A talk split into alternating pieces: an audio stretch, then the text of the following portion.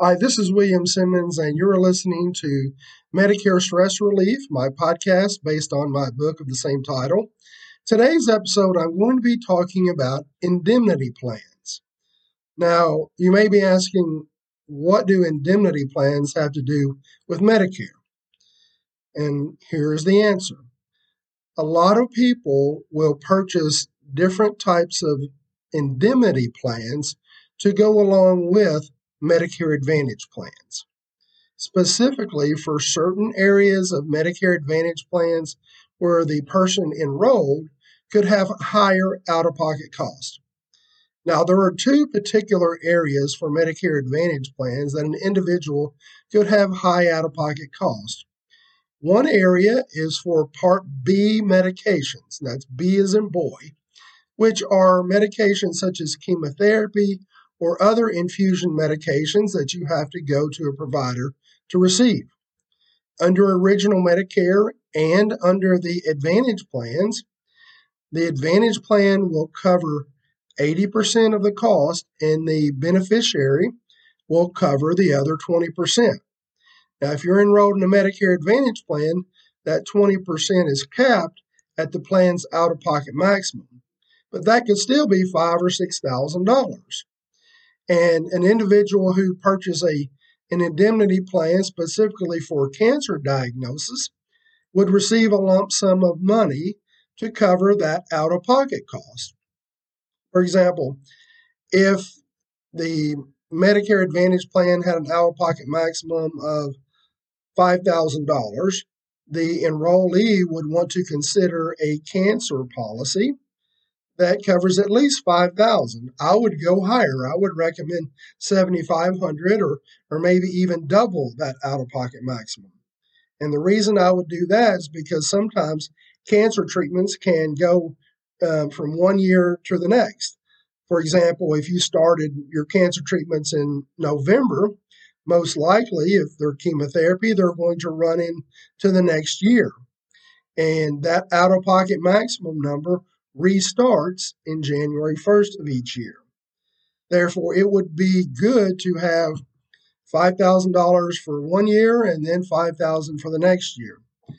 And, and my recommendation is usually look at a cancer policy and double what the out of pocket maximum is. The other area for Medicare Advantage plans that the beneficiary could have higher out of pocket cost are hospitalizations. Because under Medicare Advantage plans, all of them will have a daily copay amount. And it could be anywhere from $250 to $300 per day, depending on the plan. Uh, but that is a higher out of pocket cost for someone. For example, if an individual had a daily copay of $250 for the first seven days, that is $1,750 for a seven day hospital stay. Purchasing an indemnity plan to cover that makes sense.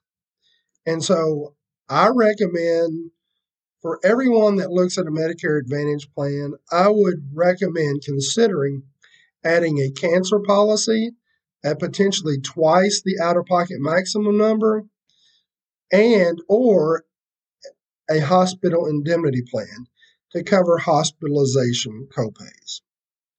Now, indemnity plans themselves are designed to cover specific amounts or specific situations. You can have an indemnity plan that will pay you a lump sum if you have a heart attack or if you have a stroke, uh, etc.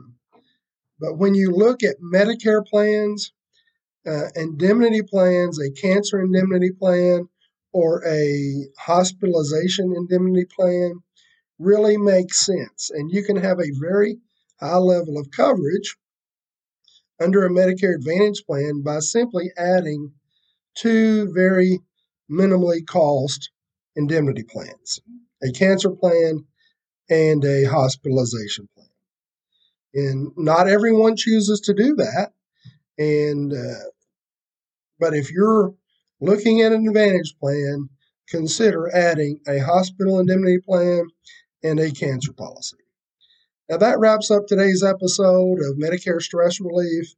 Uh, thank you for listening. And if you'd like to learn more information about Medicare or Medicare Advantage plans or indemnity plans, uh, you can contact me at my office. It's 256 791 2746. Thank you. I'm William Simmons. Have a great day.